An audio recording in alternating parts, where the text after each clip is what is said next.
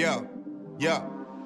Ball so hard, you better believe me, it's scary. It's basketball at the bar with Calvin and Barry. So put a tip in the jar, cause these dudes can really fill it up. Whether it's buckets you need or just a beer in a cup. We're here, we're here for fresh conversations and some delicious libations. Subscribe to the channel and turn on the notifications. My boys got you covered like you being guarded by paying. From the glove to the claw, and everyone else in between. Calvin and Barry got everything that you need. So sit back, relax, because we're starting the show. It's basketball at the bar. Grab your drinks and let's go. Yeah, yeah. Let's go. Subscribe to the channel and turn on the Barry. Subscribe to the channel and turn on the notification. Let's get it. What up, ballers? Welcome to Basketball at the Bar. Join us live every weekday for the best NBA podcast here on YouTube, where the takes are hot and the drinks are cold. There's no dress code, and you can take us wherever you go. So pull up a stool, drop a like, and don't forget to subscribe. This is Basketball at the Bar. Grab your drinks and let's go. Calvin, we don't have any drinks yet for the draft party, but I need to put some on ice so that we will be ready to go. Welcome in, everybody. Happy Tuesday. It is May 17th, NBA Draft Lottery Day, and a big day for the Sacramento nice. Kings. So we're rocking it here. Happy uh, Happy Tuesday, Calvin. How's your day so far? Happy draft lottery day. It's good so far. Yeah, More NBA basketball to talk about. I can't complain. there you go. Just ordered some food, so we got some Just snacks ordered some coming. food, Yeah. Also exciting. Welcome in. What's up, Steven? Good to see you here. Yes, we are going to work on a way for you to either call in or join the show in the future. Uh, just trying to figure out what is the best way to do that and what fits best with our format here. So we appreciate the happen. patience. Yes, it will happen. We have a full show for you guys today. First off, we're going to start off with injury updates. We're going to talk about a couple different articles on NBA.com about the remaining four teams in this year's NBA playoffs. We're going to give a quick little preview on today's game. We're going to talk about that series and the other series uh, uh, in the uh, West here. We're going to break down uh, Calvin and I's predictions for conference finals MVPs. We're going to talk about the Hornets' second interview with uh, a coaching candidate, Pat Beverley, the Chris Paul, the James Harden situation. We're going to talk real quick about the draft lottery before we end the show, as always, with Q&A. And then we'll be hopping over to Royal Rebounds uh, at uh, you know 4:30 p.m. Pacific Standard Time to have a little draft lottery party. Calvin's going to be DJing. We're going to be having a fun time and watching uh, what unfolds here. Yeah. An exciting day for not much actual action to talk about. We got a lot of stuff going on. A lot of rumors, a lot of uh, Pat Beverley is saying all sorts of things on Oh yeah, Get Up and and uh, First Take. It's there's there's a lot of stuff to talk about. It's fun. He's uh he's trying to be uh he's trying to figure out what his career is going to be after basketball. You can already see he's starting to plant the seeds. What's up, Key Kings? Good to see you here. Hopefully you are excited for today because I know we are, and uh, I got a pretty good feeling. Also want to remind you all, if you have not entered in the contest to win the Davion Mitchell autographed basketball being given away by the Sacramento Kings, make sure you go to their website, enter in that contest. I think the deadline here is in like an hour or so. Uh, all you have to do is put in your information and select which pick you think the Kings will get today in the draft lottery to be eligible to win. So hopefully you have done that. If you have not already, go over there, obviously in another window, so that you could still hear us and uh, fill that out. All right, Calvin, let's jump here into the show today. So, first topic, let's talk about injury updates. Uh, Marcus Smart, I think, is our only guy on this list right now. Uh, still don't have any updates on Kyle Lowry. Uh, and how long or how short the Miami Heat's injury report is for this game. So So it's long. uh, let's get an update on Marcus Smart. Well, uh, not really much of an update here either. Uh, he's still questionable for game one. Ime Udoka says that his he's still experiencing a bit of soreness in that foot that he sprained in game seven. Uh, so he's he's going to be a game time decision. They, they haven't really announced whether or not he's going to be available yet. I'm sure that that announcement will come on very soon while we're on the air here. And uh, I mean, it, it goes without saying that the the Celtics need him out there. Yeah. Yeah, Steven, the Kings need to go after DeAndre Ayton and see if they can make something happen. I don't know if I'd touch Chris Paul. Um, love to have his leadership on the team. I definitely think he could help them get to the playoffs, but he costs a lot of money. Um, but I'm I'm all in for, for DeAndre Ayton if it's possible. No more point guards in Sacramento. Yeah. Let's just We stay just- away from point guards. We were just looking at a mock draft, and Calvin's like, "Oh, they got Kings drafting another point guard here," and I'm like, "Oh my god." Also, real quick, I know we were going to announce on the other show, but do you want to uh, talk about the news in Sacramento revolving uh, the younger Ranadive? Yeah, Twitter is is blowing up on my phone today because Vivek's uh, uh, daughter. Uh, do you know how her name is pronounced? I call her Nani. No, okay, Nani Ranadive. It was announced earlier that she is going to be basically the assistant GM for the Stockton Kings. Not assistant to the GM. No, well, I don't. People are saying that that is her her title, but I don't know if that's actually the title she was given. Yeah. The report by Sam Amick just says that she will report directly to the Stockton Kings GM. So she maybe is kind of the assistant to the assistant or something like that. Basically, she was just given this position kind of out of thin air Is this a genie because bus? she wants to pursue her her dreams, Is which this- of course we all support that. But yeah. Is this a Jeanie Buss uh, similar situation? uh, perhaps, perhaps I think by the time Jeanie Buss really got into the organization and actually had a role within the Lakers, she was she had already been putting in a lot more work. Yeah. Maybe Dated Dennis Rodman. Dated Phil Jackson. I think she. Well, I don't know. I can't really speak for Nani, so I'm not gonna. I'm not gonna go down that road. But she, from what I see on her Instagram and everything that she she does in life, it, this seems like a kind of out of nowhere decision. yeah, I think. Whereas I think Jeanie Buss wanted that her whole life. Yeah. Yeah, I think uh, it's pretty clear that she has a lot of interests outside of basketball. Yeah. Um, I know she has helped the Kings over the over the years with uh, was it like community relations, uh, community I think she's been involved in a stuff lot like of different areas of the organization over the years. But Yeah. Was also an in- integral part in uh, Vivek's coaching career. Uh, I believe she was the star player uh, on her team that he coached uh, with the pick uh, or with the uh, the cherry picking uh, Mm-hmm. technique. Yeah, it's well, we don't need to spend too much time on this topic. it's it's difficult though because I, you can see this from both sides, right? Like I'm really happy for somebody that gets an opportunity like Yeah. that, especially if it's something that they're really passionate about. Um, but there's there's a lot of people that probably got passed over in this decision. Uh, there's definitely some ties to the ownership group Yeah. for her, uh, which you know I wish the best. Hopefully she can figure it out. Hopefully she does a great job, um, and we'll revisit that when we have more information.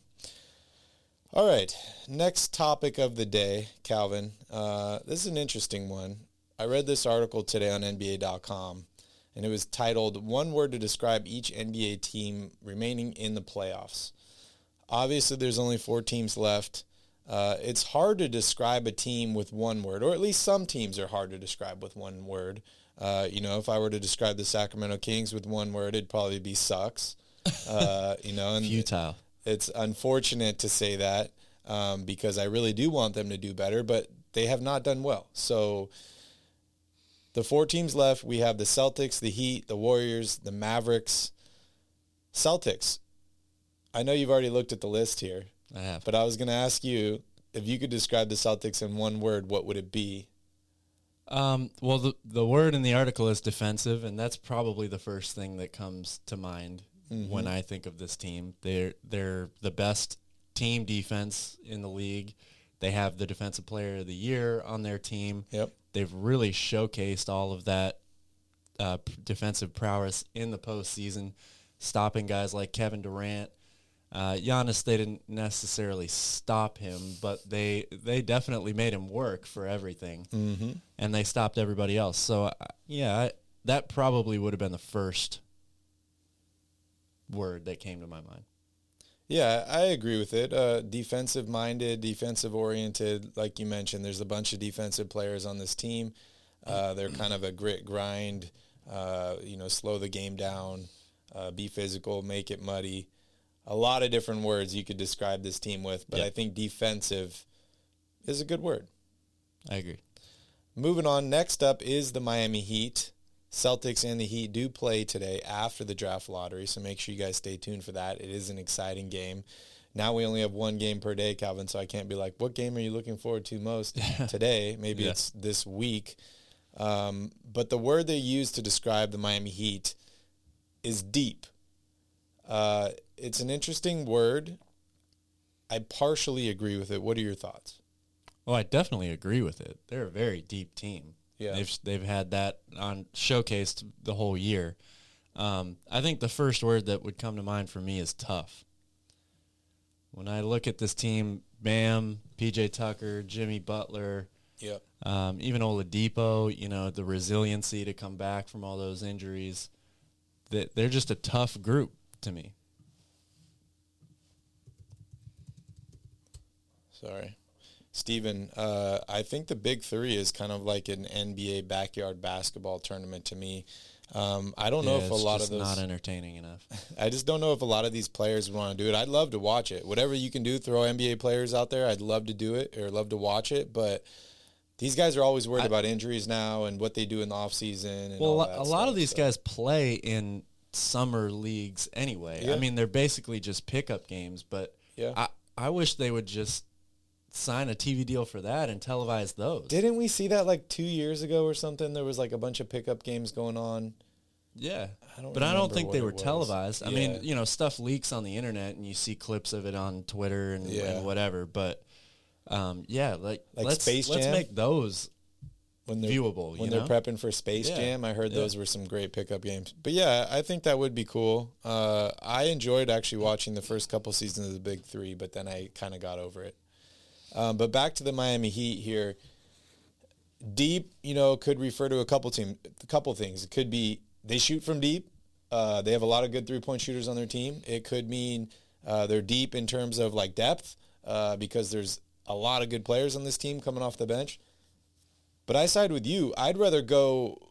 I think if I were to choose a word to describe this Heat team, it's going to be physical, um, because that's I think exactly what they are.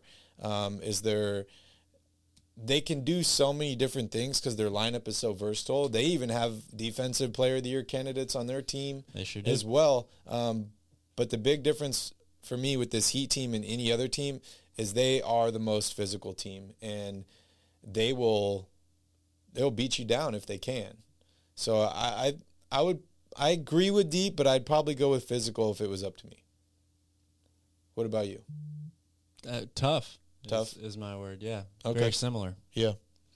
Uh, the third team on this list is the Golden State Warriors.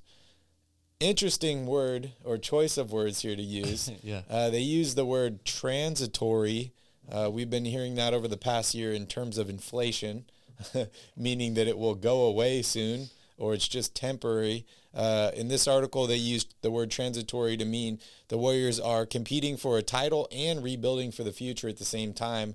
Uh, they've been reluctant to uh, quote unquote like chip up some of these uh, younger assets to get more win now ready players. They still have James Wiseman on this team, Moses Moody, uh, Jonathan Kuminga. You know, they've continued to add young talent during this stretch of losses and uh, non-playoff appearances. What do you think about this word? Uh, is there a better word, or what are your thoughts? Um, I mean, when you hear the the explanation of why they use the word, it makes sense, right? It's not the first word that I would use. I, my word would probably be dangerous. Yeah, I mean, th- this is a team that you know has been at the top of the mountain for so long, and then they were just gone for a couple of years, and and now all of a sudden they're back with a vengeance. Uh, uh, they're a very dangerous team. They've got the most experience by far out of any team left yep. uh, of these four, and they're they're right on the doorstep of being the king of the mountain again. They're they're very dangerous. Yeah, I, I think if I were to choose a word, it would probably be experienced. Um, because you're right, they are the most experienced team here uh, that's left. They have rings. Uh, there are just you know a few people on some of these other rosters that have a, a championship ring. I, I, know you know you got Haslem on the Heat. Um, can't think of anybody on the Mavericks with a ring. Uh, can't think of anybody on the Celtics with well, a ring besides Jason Kidd. Uh, yeah, yeah, that's true. Um, so I would definitely go with experienced or, or maybe veteran. Um, but yeah, transitory is an interesting way to describe them because they're they're right. They do have a lot of young talent and a lot of old talent. There's not really many guys in the middle. Uh, maybe you could say Andrew Wiggins is one of those guys that's kind of like the bridge that bridges the gap. Mm-hmm. Um, but yeah, I think I think experienced would be a better word here. I like that. And dangerous, I'm okay with dangerous as well. Uh, next up, we have the Dallas Mavericks. Chill is the word. Nobody picked this team to make it past the first round except for Mike. Uh, you and I were basically counting them out at every stage, um, and they don't care. They just keep competing. I saw a quote from Luka Doncic today saying that you know everyone acts tough when they're up in a playoff series. We don't care. We're just going to keep playing hard. So. Mm-hmm. Uh, I think chill is a great word to describe the Dallas Mavericks. I disagree. I don't think there's anything chill about this team. Really? No. First of all, Luka plays with an intense amount of swagger. Uh, he complains all the time.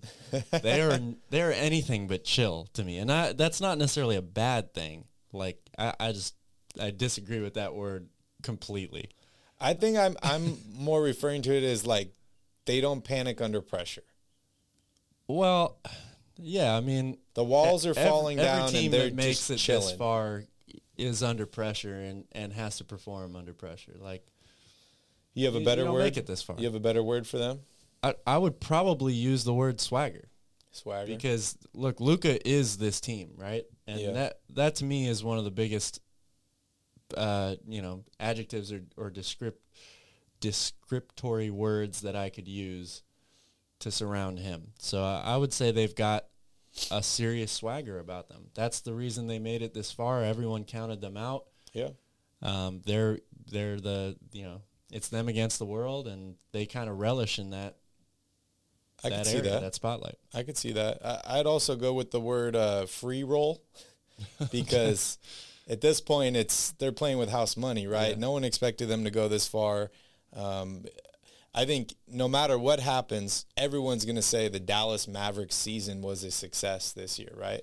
Maybe if you're not, maybe if you're Luka Doncic, you're like, nope, I want a championship, Right, or it's not successful. But everybody else, including the guy that really matters in Mark Cuban, is probably like, this season was a success. Yeah. Uh, first year they've won a playoff series in 11 years. Um, so, yeah, I see. I understand chill. I understand where you're coming from. Um, it's hard to describe this Mavericks team because, yeah, they're just a surprise. Maybe that's a better word, surprise. I don't know. yeah. Luka being hurt forced Dinwiddie and Brunson to become better, and it made the team better overall when Luka was out.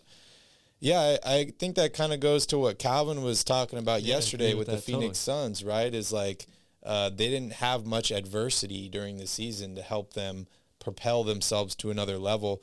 The Dallas Mavericks had a ton of adversity, especially in the first round, uh, playing without their best player, uh, being down 0-2, uh, being on the verge of elimination. They keep coming back. They do. They do. One They're, word. they're like COVID nineteen. yeah, yeah, right. Kings, one word, sad. Yeah, yeah. Yep. There, there are a lot of words that you could use to describe the Kings, and probably none of them are good. I mean, I, I could think of a good word, hope, right? Is that a good word though? yeah, because I'm hopeful today. Like they said earlier, Yeah, If you're hopeful every all the time though, is that really a good thing? they said earlier today, today is the chance for one or more teams to change their future. Yep. They're giving away today basically And the that, most. that goes both ways. Yeah, Change your that's true. future in a good way or in a bad way. That's true. Well, they're already bad, so there's only one way to go. But um, yeah, like literally the most valuable asset in the NBA is the first overall pick, right? Like you could argue, oh, LeBron James or Luka or one of these guys, but when it all boils down, the number one overall pick is the best asset you can get in the NBA. One of those teams is going to get it today. Maybe it's the Kings, maybe not, but uh, we could see one of these teams that's on the bottom skyrocket up next year or have the assets to make a big trade this offseason to bring in more talent. So today is, is definitely an exciting day. All right, Calvin. Um, I want to talk a little bit more about the NBA draft lottery later on the show. Uh, but before we do that, let's give a little preview of today's game. Um, Boston at Miami. It's game one of the Eastern Conference Finals. Miami's favored by two in this game. Uh, this game's basically going to kick off or, or, tip off right after the draft lottery concludes. Um, so, so far, Marcus Smart, day to day, haven't upgraded his status. Uh, Miami Heat, you got Kyle Lowry out, Caleb Martin day to day, Gabe Vincent day to day, Max Strus day to day, PJ Tucker day to day. Uh, All those guys are playing. Thoughts on the game? Except Kyle Lowry, of course. Uh, my thoughts on the game. Look, this this series is very evenly matched. Um, these teams kind of operate in very similar ways. I think it's going to be a long series. I'm predicting seven games. I keep going back and forth on who I think will win this series. Part of me is like, I can't pick against Boston anymore. They've made me look like a fool twice now. but I really love this Miami Heat team at the same time. So I'll just break it down to this one game, it really depends a lot on if Marcus Smart plays and how uh, how healthy he is out there. He is such an important part of what this team does, and I think it becomes even more important against a team like Miami. Miami is a great defensive team, great perimeter defensive team. Marcus Smart kind of keeps things moving for Boston offensively. Remember back to game one of that Brooklyn series where Jayson Tatum makes that great cut at the end of the game, mm-hmm. gets past Kevin Durant for that spin layup to win the game. Yep. Who's the guy that found him? Marcus Smart. Yep. And they said that they had this, you know, eye contact before Jayson Tatum made that cut. They've got a great feel for each other. Smart also shot almost 40% from three this year. In a series like this where points are going to be at a premium, outside shooting, floor spacing is going to be incredibly important. Um, and the Heat have more outside shooters than the Celtics do, or at least better percentage wise. So he's incredibly important. And if he doesn't go today, or if he tries to go and, and re-aggravates his injury and can't play that much or can't play that well, I'm picking Miami to win this game. Yeah. I, I do think Miami will win this game at home. Uh, I've been saying all year, or I mean all postseason, I think Miami's going to the finals. Uh, we will see what happens here. Uh, if I'm Boston, I'm going to try and do everything I can to steal either this game or game two in Miami. You mentioned the first round against uh, Brooklyn. That first game was so important because it really like brought the Nets back down to earth, right? The Nets were about to get this this win. Um, you know, it was going to be an upset, uh, and that play killed them. And I think that carried momentum into the rest of the series. They end up getting swept in that. I think Miami needs to win game one and game two. Uh, I think they will. But if I'm Boston, that's what I'm looking to try and uh, attack. Try and keep these games close, be physical, try and be more physical than the Heat, make it a one possession game, and see if I can steal one of these games in Miami. Yeah, I agree with that totally. this series is just really interesting to me because the the individual defensive matchups. I mean, Miami has shown in both previous series that they're capable of throwing a lot of different bodies at your best player. Right? We saw it with Trae Young. They mm-hmm. switched all the screens. Um, he had to go against PJ Tucker, Jimmy Butler, Bam Adebayo, and they can do that same thing here to Jayson Tatum. Um, and then on the other side, you know, who is Tatum going to guard primarily? Uh, if Marcus Smart is going to be out there, does he get Jimmy Butler for most of the time? Tyler Herro to me is one of the keys to this series because you've got all these great players and different defensive matchups. Of course, Boston is going to put uh, you know, some a good defender on him. Mm-hmm. But he is the guy that if he can get going, he's definitely shot the ball a lot worse so far in the postseason than he did in the regular season. If he gets going, Miami is all of a sudden a, a very, very different team, an even better team, um, and that that could really swing the series. Yeah, yeah, I agree. I I think Miami could definitely uh, shoot the Celtics out of the gym in at least one of these games because they have so much potential. Like we said, deep, right? It could be multiple things, either deep in the bench or they like to shoot it from deep. And they have a ton of three-point shooters on this team. If they can go on a run here and start making some shots, uh, I wouldn't be surprised to see uh, a game where they shoot 40% or more from three-point range and they beat Boston by 10 to 15 points. Yeah, Uh, the over-under on this game is 203 and a half. that's it's so low. That's a low-scoring I mean. I it's gonna be a low scoring series, I think overall, but man, that's low. Are you taking the over or the under on that? Yeah, I told Ethan last night to take the over. Okay. I just feel like it's it's so so low. So Boston and Miami played three times this season already. Uh, the first game was November 4th. Boston wins that game 95 to 78.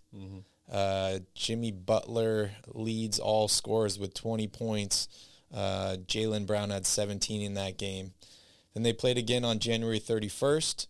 Boston wins that game 122-92. Uh, that's your over there. Uh, Jaylen Brown, 29 points for him. And uh, Matt Strus, 27. And then they played a third time on March 30th where Miami wins 106-98. 24 points for Jimmy Butler, 28 for Jaylen Brown. Also hits the over. So this team definitely has some history uh, throughout this season. Boston's won two out of the three games. I'm not sure if that gives them an edge or not. Um, any thoughts on that? Uh, no, I don't think that those regular season games really matter much at this point. And every single road team won during those three games this season. Yeah, But we know the playoffs it's, are it's different now. a much- Eastern Conference Finals. Yep. Yeah, it's it's a totally different atmosphere here. playoffs are a much different atmosphere. Uh, Boston is averaging 111.8 games or points per game, where Miami is averaging 110 points per game. Like I said, these regular season numbers change when you reach the playoffs. But uh, I, think I agree with you, Calvin. I think I'd go the over on this game. Um, I'm thinking realistically, it's going to be maybe Probably not too much over, 210, but, yeah. maybe 210, maybe 215, something like that. Uh, I'm picking Miami to win this game. Yeah, I'll agree with that. All right, next up. Um, that's the only game we have today, guys, after the lottery. But uh, I just real quick want to give a, a little preview of Wednesday's game. Uh, we'll talk a little bit more in depth tomorrow uh, on this. But Dallas at Golden State, game one of the Western Conference Finals is tomorrow, May 18th. Calvin, just kind of brief thoughts on this uh, Dallas versus Golden State series. Um, well, we kind of talked about it yesterday, but to me, the the Mavericks have had a, an incredible run here. Um, I just, I think the Warriors, because they already play small, that they're gonna have an easier time dealing with Dallas than Phoenix did or Utah did. The style of ball that they play, the way they share it, um, I think they can really wear down your defense over the course of a 24 second shot clock and you multiply that, you know, X number of possessions throughout a game. And I think this is just the time for Steph and Clay to shine. I really do. Like Exactly. um, I, I- I believe Steph. Everyone's talking about Luka right now, and deservedly so. He's been incredible, but I think this is the moment when Steph reminds everybody that he's the greatest shooter of all time. He's one of the greatest players. Has one of the greatest uh, postseason resumes in NBA history, and th- this is where the the run comes to an end for Dallas. It's been a great run, uh, but I like the Warriors in this series, assuming that they can take care of their turnover issue. If the Mavs win this series, are you doing another shot for Mike? Yes, I will, Mike. Uh, How did that go yesterday? Did you enjoy the rest of your day after that? It, I was definitely feeling it a little bit. Okay. Right, for the for the remainder of the show, anyway. I don't Yeah. know if anybody could tell, but Uh, good times here at basketball at the bar. Stuff happens. Shit happens. shit happens. I'm looking at the same exact thing you're looking for, Calvin. I'm looking for Steph Curry and Klay Thompson to shoot extremely well in this game. If they don't, I think the Mavs could win game one. Um, I if I had to choose a team, I'm probably going to take Golden State for game one. But as I mentioned on the show Warriors yesterday, six. I'm rocking with the Mavs now. Uh, I think I'm I'm picking the Mavs to go to the finals, and uh, I think they'll win in six or seven games. I don't know exactly. I need to see how tomorrow's game uh, kind of goes. Um, but I think if, if Steph shoots amazing, Warriors win game one. If he doesn't shoot well, Mavs win game one. The key to this series is Andrew Wiggins. Wiggins is probably going to get most of the defensive assignment on Luka. He's played really, really well defensively. I know Luka ha- nobody can really stop him right now, but uh, offensively, when Andrew Wiggins plays well, the Warriors win. Yep. 17 points seems to be the marker. He scored 17 three times in three wins in that previous series for Golden State against Memphis, 18 in the fourth win. So if he can get himself going, knock down a couple outside shots early, and he becomes another scoring threat, that just opens the floor up so much more for this team, which is loaded with shooters. Um, and yeah, so if he gets going offensively, the, the Warriors have a great chance to win the game and win the series. Jason Kidd, you know, we've praised him this season about, you know, the adjustments he's made, the improvements he's made as far as like coaching a team uh, and making, you know, in series, in game adjustments, stuff like that. All time great point guard, Hall of Famer. Last time he played with the Mavs, they won the title. Um, what kind of adjustments or tips or, or things do you think he's doing to, to kind of game plan for a guy like Steph Curry? Man, that's a really tough question. I, I mean, I don't know what you do necessarily to game plan for a guy like Steph Curry. It, great players, I think the game plan is basically just we got to make it as difficult as possible. Hmm. Physicality, I think, is one of the, the things that people try to go at Steph with double teams. It, you know, it, it's just so hard when you play against the Warriors because eh, they're they share the ball so well. They have so many shooting options on the court usually at the same time. Um, and they're extremely unselfish. So you can't just say, well, every time Steph gets the ball, we're going to double him. That that doesn't work against this team. Yeah. So I, I think you just have to continue to be physical with him. You have to go at him defensively. Um, Jalen Brunson is a really good post guard. I don't know who exactly is going to be guarding him for most of this series. If it is Steph, I would like to see Dallas try to get him matched up with Curry in the post maybe. He can use his body, be a little physical with him. Every blow, you know, that you take kind of adds up over the mm-hmm. course of a series, right? So that's kind of the the very basic way I would attack this game. But it great players like that. There's no like, oh, we're gonna take his left hand away, or we're gonna you know force him to only shoot from this side of the court. That that stuff doesn't work against a guy like Steph Curry. You're right. You're right. Um, do you think they'll do anything similar like they did in the series before, as in targeting Chris Paul, try and get him in foul trouble, like with with Curry, try and go after him, try and put pressure on him on the defensive end of the floor? Yeah, definitely. Maybe he gets in foul trouble. Maybe he just gets exhausted by trying to chase somebody around. That has been game. what teams have tried to do to Steph Curry for years. Mm-hmm. You know, as they've made their run deep through the playoffs over and over and over again. And I give Curry a lot of credit because he's gotten better over time. He's not the best defender in the league, um, but he has definitely improved that aspect. You can't. We saw Ja Morant struggle at times Yep. uh, to get shots off on him. So he is a much much improved in that area. But definitely, if you're looking at on offense, where is the spot you want to go? Maybe now you can say Klay because he's still recovering from the injuries, and you know maybe his lateral quickness isn't quite what it used to be. Um, and I don't know who they're going to have Klay guard most of the time either. But uh, definitely, you you start with Steph Curry going at him on on defense. Yeah. Um, yeah, I, I think that's pretty much all you can do here. Uh, Draymond Green, we've known this guy to be a very, very fiery competitor, has had words with players, coaches, uh, referees, all this stuff. You're starting to see similar things from guys like Luka Doncic, got into it with a, you know, somebody in the crowd. Uh, when we were talking about one word, you were talking about how this guy's, you know, got a little bit of an attitude or a swagger mm-hmm. to him. Mm-hmm. Do you see him getting into it with Draymond Green? Maybe a, a Doncic Draymond Green altercation, maybe some technicals, uh, maybe a guy getting suspended for a game. Forget or? Draymond Green. It's I think it's the whole team. Okay. Luka doesn't back down from anyone, and uh, I think he he you've heard him say it. He kind of welcomes all the the talk, the trash talk, all that stuff. It, it, gets him fired up. Yeah, and he's quick to respond to it. He he has always been that way. I mean, you got to think this dude's been playing professional basketball since he was what, thir- 13, mm-hmm. 14. Um, nothing's gonna scare him. He's been in every situation that you could possibly be in. So yeah, I could definitely see uh, either Draymond or somebody else getting into it with him and it becoming, you know, an ongoing thing in this series.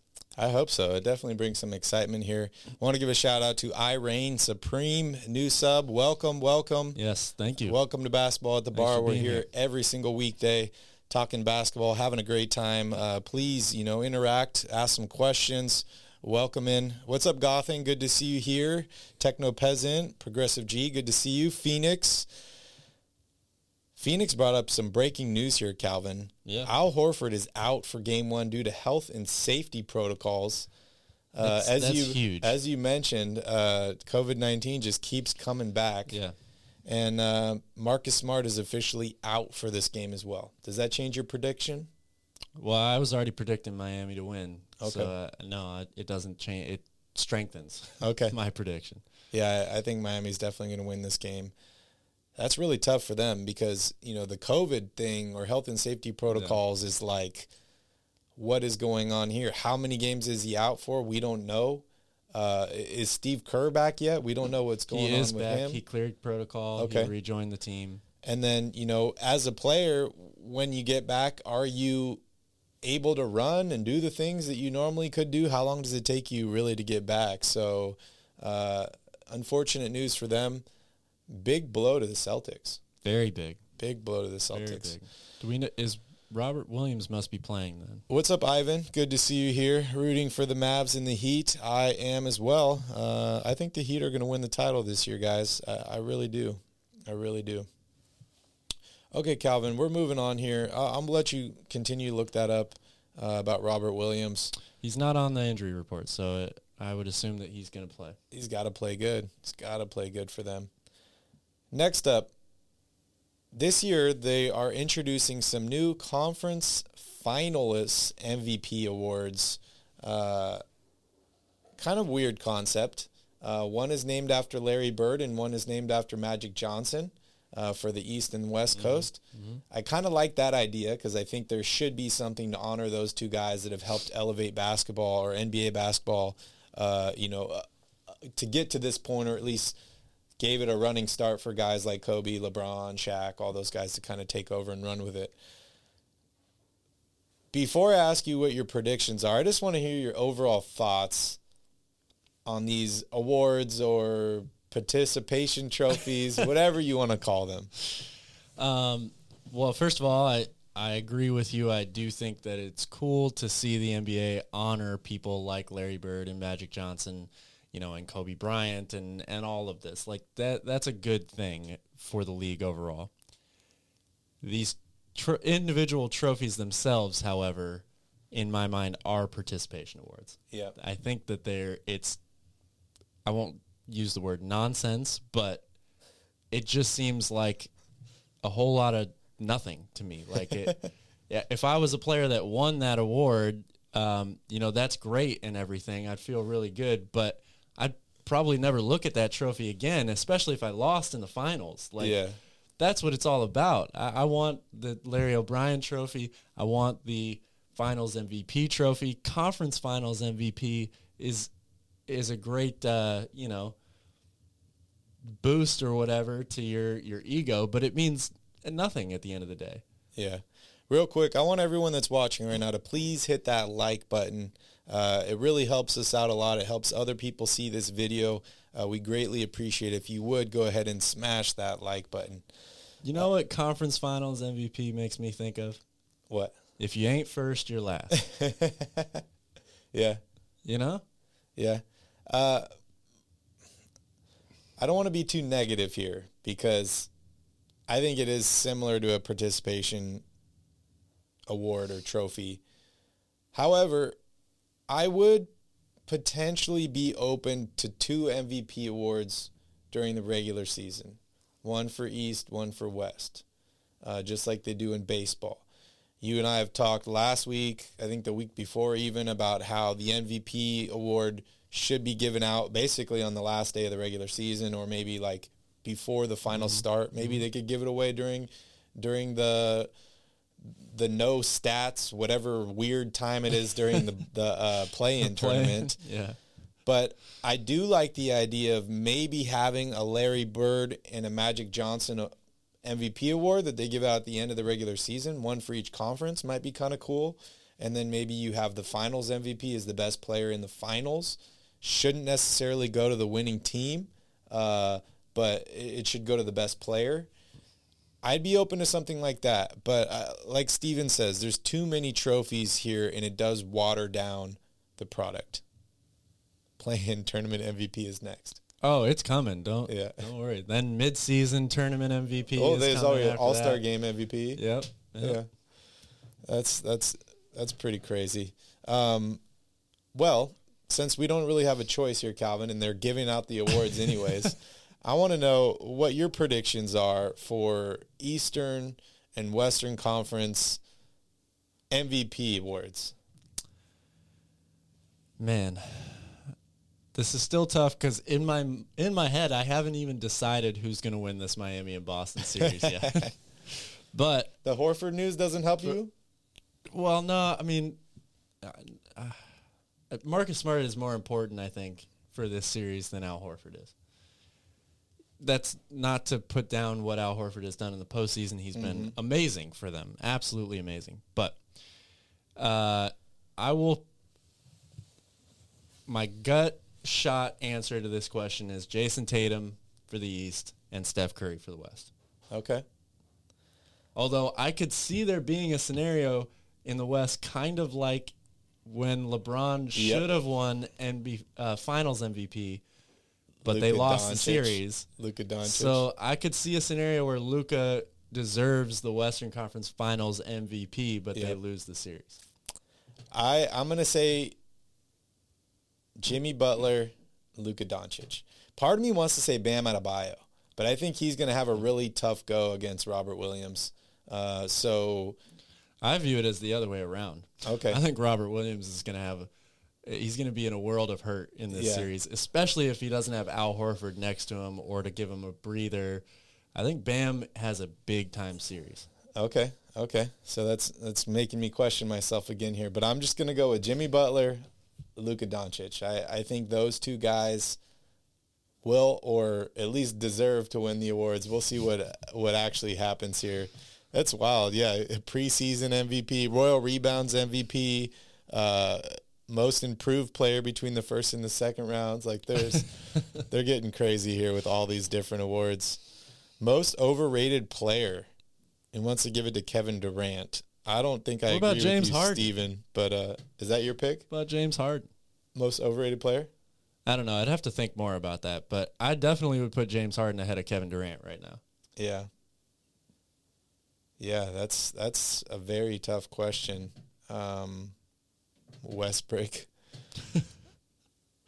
James Harden's definitely up there on my list.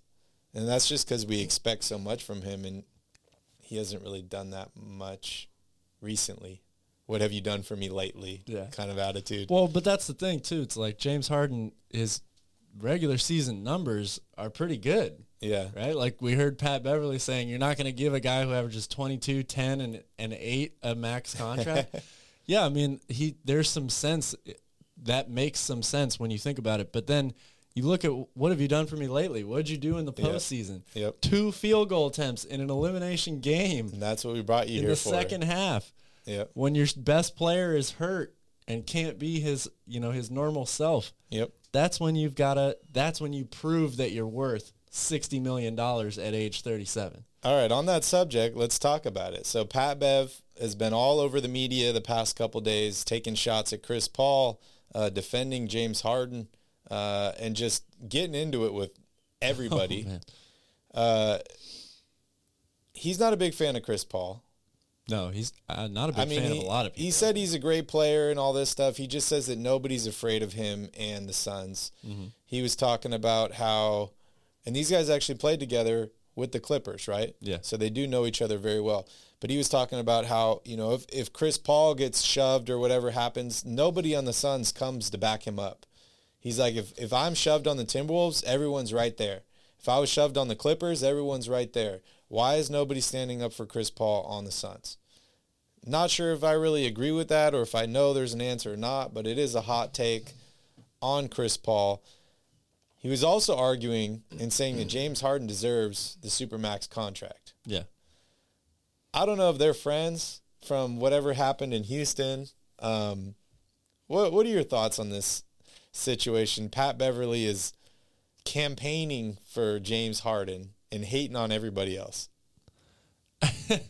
Yeah, I mean it, it's a little strange. Uh, I don't know. He clearly doesn't like Chris Paul. I don't know what that what happened to those two, or, Yeah. or you know what words were exchanged. I mean, you can go all the way back to to when Beverley was playing with the Clippers, and he shoves Chris Paul to the ground. Yeah. Um, they they clearly don't like each other. But Pat Beverley for me is like a guy that likes to call out people that are like fake tough. Like he maybe he feels like Chris Paul is fake tough, yeah, and he's like, "Oh, you're tough. I'll show you what tough is." Yeah, I guess. I don't know. Pat Beverley to me is he's a guy that just says things to say things. I Great mean, analyst. Yeah, yeah. He's and it's funny because like the things that he says, if you just were to look at the sentence by itself and not pay attention to context, you'd be like, "Oh yeah, like that makes sense." I Yeah. mean, what did he say about the um, the Grizzlies? Ja Morant didn't score uh, Oh, whatever yeah. it was, forty five or or whatever, have a triple double on us. And when you just read that sentence, you're like, yes, that's true, but you guys lost to them, and they then lost to the Warriors. So what does that really mean? Um, so yeah, he's a troll, like everybody is saying here in the comments. And when it comes to James Harden, I would not offer him a supermax contract. I think you have to look at this from the organizational standpoint. What's best for the franchise? How do we keep this team together and being competitive for a long time? If you have a guy that's 37 years old who just played the way he did down the stretch in the playoffs, making 60 million dollars. Mm-hmm. That's ridiculous. That's crazy. And you you won't be able to complete your roster Yeah. at that point. You won't be able to fill out your roster with players that make your team competitive. This is such a tough question because, I mean, if I were just to like step back and say, is James Harden worth a supermax contract? I would say no. But it's a lot more complex than that, right? Because you traded a bunch of guys and a bunch of picks and assets to get this guy. Joel Embiid is the guy that you really need to impress and make happy because he's pretty much what you have here on the Sixers. So if I'm the GM of the Sixers, I'm sitting down with Joel Embiid and I'm being like, okay, Embiid, you're my guy. You're here. I want you to be here for a long time. I want this team to win a championship, all this. I want to surround you with players. We made this move to bring in a guy like James Harden because I thought he was going to be James Harden. He's looking a little different now. Here's our options. We let him go. We stick with what we got. We try and bring in another player. Or do you want me to try and handicap our franchise and bring this guy in? And if you guys can't work it out, we got nobody else. That needs to be a conversation that has to happen. And if I'm Daryl Morey, Joel Embiid's got to be 100% on board in agreement with any moves that I make this offseason. Totally. I, I agree with that 100%. Um, because, you know, players are empowered in today's NBA, and that is the franchise. Joel Embiid, he is the franchise. As much as you want James Harden to be the second best player, the best player, the third best player, whatever it is, Joel Embiid is the franchise. You need to appease him. And who knows, maybe James Harden comes back completely refreshed next season and is himself again. It's a gamble. And your franchise player has to take gamble. that gamble with you. It's a big, big gamble. Bigger troll, Pat Beverley or Draymond Green? Oh, it's Pat Beverley. Really? Yeah. Okay. a, Uh, tr- a troll is somebody that doesn't back it up. really? Okay. Dray- Draymond Green, his resume is 10 times more accomplished than Pat Beverley's. I think they're about the same troll wise, in my opinion. They both go on national TV and just talk, talk, talk, talk, talk. They both flipped off the crowd. They both been involved with dirty plays. Yes, Yeah. Draymond played on a much better team. Yes, he's a much He's better a player, Much more accomplished player. and he's won not more. just the team. But that has nothing to do with being a troll, in my mind. I, that's true.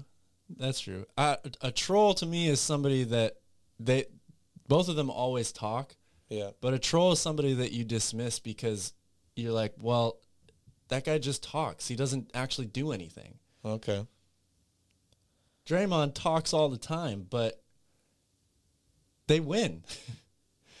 and he wins individually. Yeah. Defensive player of the year, uh, all star. I mean, Yeah. he's got everything that Patrick Be- Beverley wants. Oh, but yeah. Patrick Beverley won't get. He's on a much better team. He is on a better team, but he's also, like you said, a better player. Yeah. And Patrick Beverley, like the the two guys, if I'm playing against those two guys, Yeah. Patrick Beverley is the guy that I will I could care less what he says to me. Draymond Green's the guy that would actually get under my skin Okay. because I'm worried that Draymond Green, Draymond Green might actually get the better of that matchup for me. Uh, I read this comment as Dre has a higher barbecue IQ. And, Oh, he uh, might. That know. I, love that. That's how it should be. He does have a higher basketball IQ, uh, and I think Dre provides some actual analysis. Yes, I do. oh, he's very smart. Yeah, but I, smart. I think both of those guys are pretty smart. Um, but I think they're both trolls. And Draymond Green is the guy that you love if you. Yeah. I think they're both in the same boat. You love them if you're on their team. You hate them if if they're not on your team. I don't know. I don't know. I mean, how many times does Steven Adams have to get kicked in the nuts by Draymond Green for people to, to not like him? I think that's a separate issue. I don't know. Oh, that's funny. Should the Kings get James Harden? Hell no. Hell no. We don't need another guy that's going to handicap our franchise and basically do whatever they want. That's not what we need. All right, moving on here, Calvin. One more topic to cover before we jump into a quick draft lottery preview. And want to remind you all in about 30 minutes, we are going to be going live on our other channel, Royal Rebounds, uh, with a draft lottery party. So make sure you guys join us for that. All right, Calvin. So the Hornets announced today that they are having a second interview with Golden State Warriors assistant coach Kenny Atkinson. Um, good move for the Hornets. I think it is. I love Kenny Atkinson as a coach. Um, I wish the Kings would have interviewed him. Why do you think Mike Brown was taking over as interim instead of Kenny Atkinson? Just because he's been there longer? Uh, that's a good question. Uh, I'm not really sure how to answer that. Certainly, um, yeah, the t- tenure with the organization, Steve Kerr, I think probably has more of a relationship with him. I won't say it's a better relationship, but he's just got more y- years of experience working with him. And uh, Mike Brown's, like you said, been with the, the organization longer. So, yeah, that that probably checks out in Yeah. my book. Yeah. Uh, good look for the Hornets. I love Ken- Kenny Atkinson a lot. I think he would have been a great option for the Sacramento Kings. But whatever discussions they had, it didn't work out. Uh, he seems to be interested in this Hornets job, going back Could for be a the best thing interview. to happen to LaMelo Ball too. Yeah. I mean, we've heard a lot of players in the league talk about how Kenny Atkinson helped you know propel their careers and Yep. improve them as D'Angelo players. Russell. D'Angelo Russell is one of them. Yep. Um, so yeah, uh, it's I think it would be a very solid pick. Yeah, yeah, I agree. Uh, good luck, Hornets fans. Hopefully, you guys get your guy, uh, and then the process really starts. But so far, good move. Good move by them. All right, we'll jump into a couple questions here real quick, Calvin, before we do the draft lottery. Uh, people are still talking about Draymond Green here. Uh, have the Kings had any player like that in the recent past? Um, I would say Ron Artest, Metta World Peace, uh, Matt Barnes, a good one. Matt Barnes. a couple couple players like that. No one to the degree though of a Yeah. Draymond Green. The I thing mean, about Ron DeMarcus Artest, Cousins, Yeah, Cousins. kind of in a way. Like, the thing about Ron Artest for me is like nobody's afraid of Draymond Green in real life. Maybe they're afraid of him on the basketball court, but I think we all agree that Draymond is a reasonable person. I don't know I've, if you I've can heard say differently. But I don't know if you could say the same thing about a guy like Ron Artest, right? Like people are legitimately afraid of Ron Artest in real life. Yeah. Not just because the malice at the palace and all that, but because the dude is a little crazy. Mm-hmm. And if if something were to go down or happen, in my mind, I'm like Draymond Green might be thinking about the bigger picture. Maybe. Ron Artest is not thinking about the bigger picture at all. And that's not a diss on Ron Maybe. Artest because I love Ron Artest, but he is the guy that I would be the most afraid of. Yeah, I mean, I would definitely be afraid uh, of Ron Artest, but um, going back to so as you know, I spent a lot of time in Michigan. Yep. I've heard plenty of stories of, from people that went to Michigan State, saw Draymond Green out at a bar. This is even post his playing career at Michigan State after he was in the pros. Came back, he's hanging out at bars in East Lansing, and people would try to approach him, and he would basically Yeah. say, you know, I'm gonna fuck you up if you come over here, sort of a thing. Again, these are all stories, Yeah. but I don't think Hearsay. Draymond Hearsay, Calvin. exactly the most approachable person. Yeah. He just seems a little bit more down to earth, which is wild that I even say that about him. but a little bit more down to earth than a guy like like Ron Artest.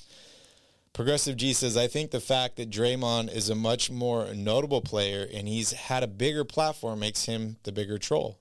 Remember the you started the super team comment after winning the finals? yeah, I mean, they're they're all big trolls, but uh, I think Draymond is is definitely up at the top of that list. I think we need to Patrick look up the definition? Twitter account Do we need to look otherwise. up the definition of a troll? Because I think you and I have different definitions. We might. We might. Scott Pollard comes to mind. Yeah, yeah, Scott Pollard. Uh, definitely a fun guy. Uh, you could even throw, I guess, uh, if you want to, uh, some other kings in that list. I remember a certain uppercut from a guy like Doug Christie. Yeah, but Doug didn't really run his mouth. Yeah, You know. he seems capable. All right, moving on here. Let's talk about the NBA draft lottery, guys. It's starting here in about 30 minutes. I just want to go down uh, over the odds here at the number one pick. So give me one second here. All right, so Houston, Orlando, and Detroit own the top three spots in the lottery. They have a 14% chance of getting the number one overall pick. Oklahoma City has a few picks in this year's draft, including number four and number 12 uh, in the lottery. That gives them a combined 12.5% chance that either of those picks will become the number one overall pick in this year's draft. Next up, Indiana, 10.5% chance at the number one overall pick. Portland, 9% chance. Sacramento, 7.5% chance. Then you got New Orleans with the pick they received from the Lakers in the Anthony Davis trade has a 6% chance of moving up to the number one spot. 4.5 for San Antonio, 3% for Washington, 2% for New York. Uh, the Oklahoma City Thunder, I already spoke about them and their two picks. Next up, Charlotte, 1%, and Cleveland, Calvin. Cleveland has a 0.5% chance of winning the draft lottery in my mind, I look at this list. I'm like, Cleveland has the best chance of winning the number one overall pick. Only if uh, what is his name? Do we know Dan Gilbert's son's name? Oh, I can't remember his name. but only anyways, if he's going to be there. Cleveland just continues to win the draft lottery. Uh, pretty interesting. You know, looking here at the Kings, they're slotted. It's pick number seven right now, 30 and 52 on the season. I mentioned 7.5% chance of the number one overall pick and a 32% chance and moving into the top four. That's pretty good, Calvin. That's uh, you know, a third. Yeah, there's a chance. There is a chance. um, if I were just guaranteed to ask you, who you think will win the top three picks in the draft? I know it's a shot in the dark. It is totally a shot in the dark. But who who are you feeling? Who would you put your money on? Who would you tell Ethan to put his money on? I I would tell Ethan if you're betting on this, then God help you. I I think the Kings are winning pick number three. I don't know why. That's what I put on my form. For some reason, I'm just feeling number three. Um, I'm keeping an eye on Orlando for pick number one. I don't know why. Maybe I, I want them. Maybe that's this is my list. This is where I want teams to to pick. I think Orlando's got a good shot at number one. 14% chance. It's not an overall favorite or anything. They're tied with two other teams, but uh, I got a good feeling about Orlando. I got a good feeling about Sacramento. Who's going to get the number two pick? I, I got to say Oklahoma City, just because they got a couple options, a couple shots at it. Uh, not financial advice. Please do not bet on these uh, unless yeah, you really want to. It's like you're trying to pick the winning lottery ticket. Right but now, yeah, you know? that's that's exactly what it is. It's it's a bunch of ping pong balls uh, going around, and I I think Gotham says we're getting number two. Uh, that would be nice. Yeah, you know what that means. Um, but last time we had number two didn't work out so well. So uh, I'm happy with winning the lottery. One, two, three, any of those picks. Uh, I'm even cool with them staying at seven. I just don't want them to move down. Uh, and if they move down, that would be, you know, New Orleans winning into the top three, uh, San Antonio, uh, Washington, New York, uh, Charlotte, or Cleveland. Any of those teams, or if all three of them magically leapfrog Sacramento, uh, that puts Sacramento down in the 10th spot, which is not not good. No, you especially in this draft, you don't want to be you don't want to fall out of the the top 10 for sure. That that would be very very bad. Yeah, and I uh, I don't think. Let's see here. Actually, I want to just look here at the mock draft real quick. Uh, according to Tankathon, you guys know my favorite website. Uh, they have the Rockets winning the number one pick. They have Chet Holmgren going number one overall. They have the Magic at number two, Jabari Smith and uh, Paolo Banchero from Duke going number three to the Detroit Pistons. Jaden Ivey going number four. Uh, then they got Shaedon Sharpe, number five, Keegan Murray, number six, AJ Griffin to the Kings at number seven. Calvin, who's your favorite player in this year's draft? Do you think there's a consensus number one overall pick? And who do you think will ultimately be the best player coming out of this draft? Oh, wow. That's a tough one. Um, well, first of all, consensus number one pick to me it seems pretty easy. It's Chet Holmgren. Um, I think he has the highest ceiling probably of any player in this draft. His size and skill set is so incredibly unique, and the fact that there isn't really a tomorrow franchise changing player available in this draft makes it pretty clear cut to me that whoever ends up with the number one pick will probably end up taking Holmgren. Um, my favorite player in this draft, that's tough. I, I, like a lot of different guys. I don't think it is as easy of a decision for me this year as it was last year. I was just such a big Jonathan Kuminga fan. I think that it was a slam dunk the Warriors taking him. Perfect situation for him to go to. In a couple of years, the, that guy's going to be like only 21 or 22 years old, and we're going to be talking about how he he could be one of the best players in the NBA soon after that. Um, I really like Jaden Ivey a lot. I, I like a lot of what he brings to the table. I love two way players. He's maybe the best athlete in this draft as well. Everybody's got you know some concerning red flags around them, but I think you know the, especially from Sacramento's standpoint, if they end up in the top four, Jaden Ivey would be a fantastic pick Yeah. to to groom him for your starting shooting guard. You know, we we talked all off season so far about how the Kings need to improve power forward, shooting guard, maybe small forward. Uh, you know, if Harrison Barnes is going to be moved or or a plan for the future at that position. But if you could end up with Jaden Ivey, that would be, in my mind, one of the the best possible scenarios that the Kings could have in this draft. Yeah, I mean, I'm looking at all four of these top picks: Jabari Smith, uh, Banchero, Ivey, Holmgren. I, I think every single one of these players could have a big impact on the Sacramento Kings, and for on any team for that matter. Um, I'm really looking at this top four as the guys that are or potentially are franchise changers. Uh, and then I think it drops off pretty steep after that. There are some other guys that I do like in the draft. Uh, you mentioned, you know, Ben Mathurin, uh, guys like that, AJ Griffin, Keegan Murray. But I'm really looking at this top four as guys that are going to change the direction of your franchise. And as it's set right now, Houston, Orlando, Detroit, and Oklahoma City, they all need franchise changing players at this point. So we'll see if they end up with the top four picks or if a team like Sacramento, a team like Portland, a team like New York uh, could jump ahead here and and uh, and snag one of these guys. It will be a really really interesting draft lottery here. Uh, please guys make sure you join us for that. We're going to be starting that in about 20 minutes live on royal rebounds not on this channel but if you go to the homepage for this channel and you scroll down to the bottom it'll say king's content and have a link to our other channel royal rebounds.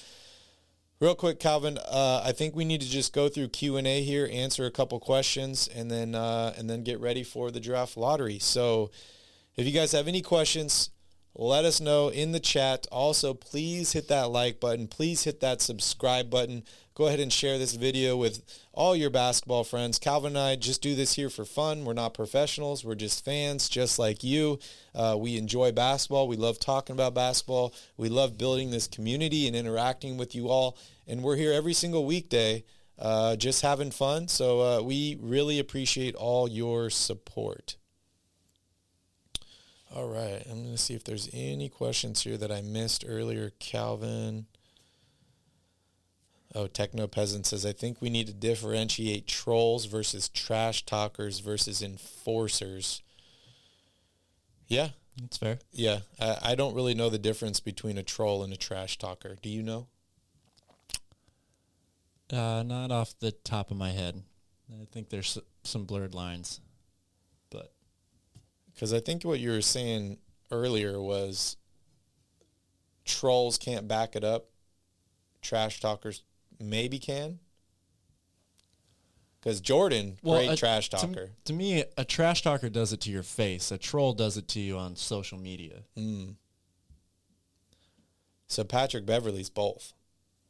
Yeah, Draymond Green's both. yeah. Okay. Kevin Durant, troll. By that definition, yes. Okay. That's interesting. We're we're trying to learn things here. We're trying to figure things out. It's it's an ever evolving world in the in the basketball community. Calvin and I have been watching basketball for over 20 years and just looking at like the way the game is officiated now and and uh, fouls and non-fouls and technicals and all this combined with you know the style of play is different players are empowered the things they can say getting into it with fans like so many things have changed i think techno Peasant agrees with you uh, Shaedon Sharpe has looked very good in his workouts in front of team scouts. What could his ceiling be? He has a very high ceiling. Very, very high ceiling. Again, incredible athlete. Um, you know, he, he could end up being a better player than Jaden Ivey for sure. And I, I never, uh, going back to your question about the fit for Ivey with the Kings, I, I don't believe that there is, that he is a bad fit. Um, I think what I, what I was saying is that all these guys have question marks about them. For Jaden Ivey, it's overall shooting and turnovers. He turned the ball over a lot in college. Um, but if he's playing off the ball next to a guy like De'Aaron Fox, he's a really great slasher, gets to the rim very easily. Shaedon Sharpe uh, again, has all the the athleticism, all the tools, um, but I, I'm a little concerned by what happened to him over the past year. He didn't play at all this season at Kentucky. He's left the door open number numerous times about maybe returning to college. Um, I, potential is there for sure, but if I had to pick between him and Ivey, I would pick Jaden Ivey because I got to see him do it against some of the best competition in the country. The Big Ten was arguably the best conference in America last year, and he did it night in and night out. So that that's the only uh, re, or way I would differentiate or draw the line between the two of them. Yeah, what's up, CG? Good to see you here. Welcome in. Welcome in. We are just uh, going over Q and A here before we end the stream, and we're going to be jumping over to our other channel, Royal Rebounds. It's a Sacramento Kings channel uh, where we're going to be covering the draft lottery. Regarding those two guards, you know, we, we talked about the Kings' biggest needs this offseason after hiring a coach, shooting guard, power forward. There's two teams ahead of the Kings right now that currently need shooting guards, and that's the Portland Trailblazers, and the Indiana Pacers. There's more I than think, that. Detroit yeah, needs a shooting guard. Yeah. I think the Kings are going to have to leapfrog one of those two teams if they're going to snag one of these top shooting guards because I see I see a lot of the bigs going early in this draft and then yeah there's going to be two three four teams sh- fighting over two three top shooting guards yeah um, so Kings need to get a big win today Calvin biggest win of the season could come today. All right, guys. Uh, anything else you want to mention, Calvin, before we wrap up the show? Uh, whatever you got to do to get ready, you know, lucky socks, uh, rabbit's foot, rally cap, um, yeah, whatever it is, get it going. Yes, it's lottery time. It is lottery time, guys. Thank you so much for joining us here on another podcast, Basketball at the Bar. It's Tuesday. We'll be back Wednesday. Uh, if you guys aren't tired of us already this morning, or if you are a Kings fan, and you want to join us. Uh, like I said, just go to the channel, scroll down to the bottom. Uh, there is the Royal Rebounds channel link there. We will be live in about 15 minutes going over the entire uh, draft lottery, what we think on some of these picks, where they might go, uh, stuff like that. So thank you guys so much for watching. Please hit that like button. Please hit that subscribe button. We'll see you guys all in about 15 minutes. And as always, don't forget to tip your bartender.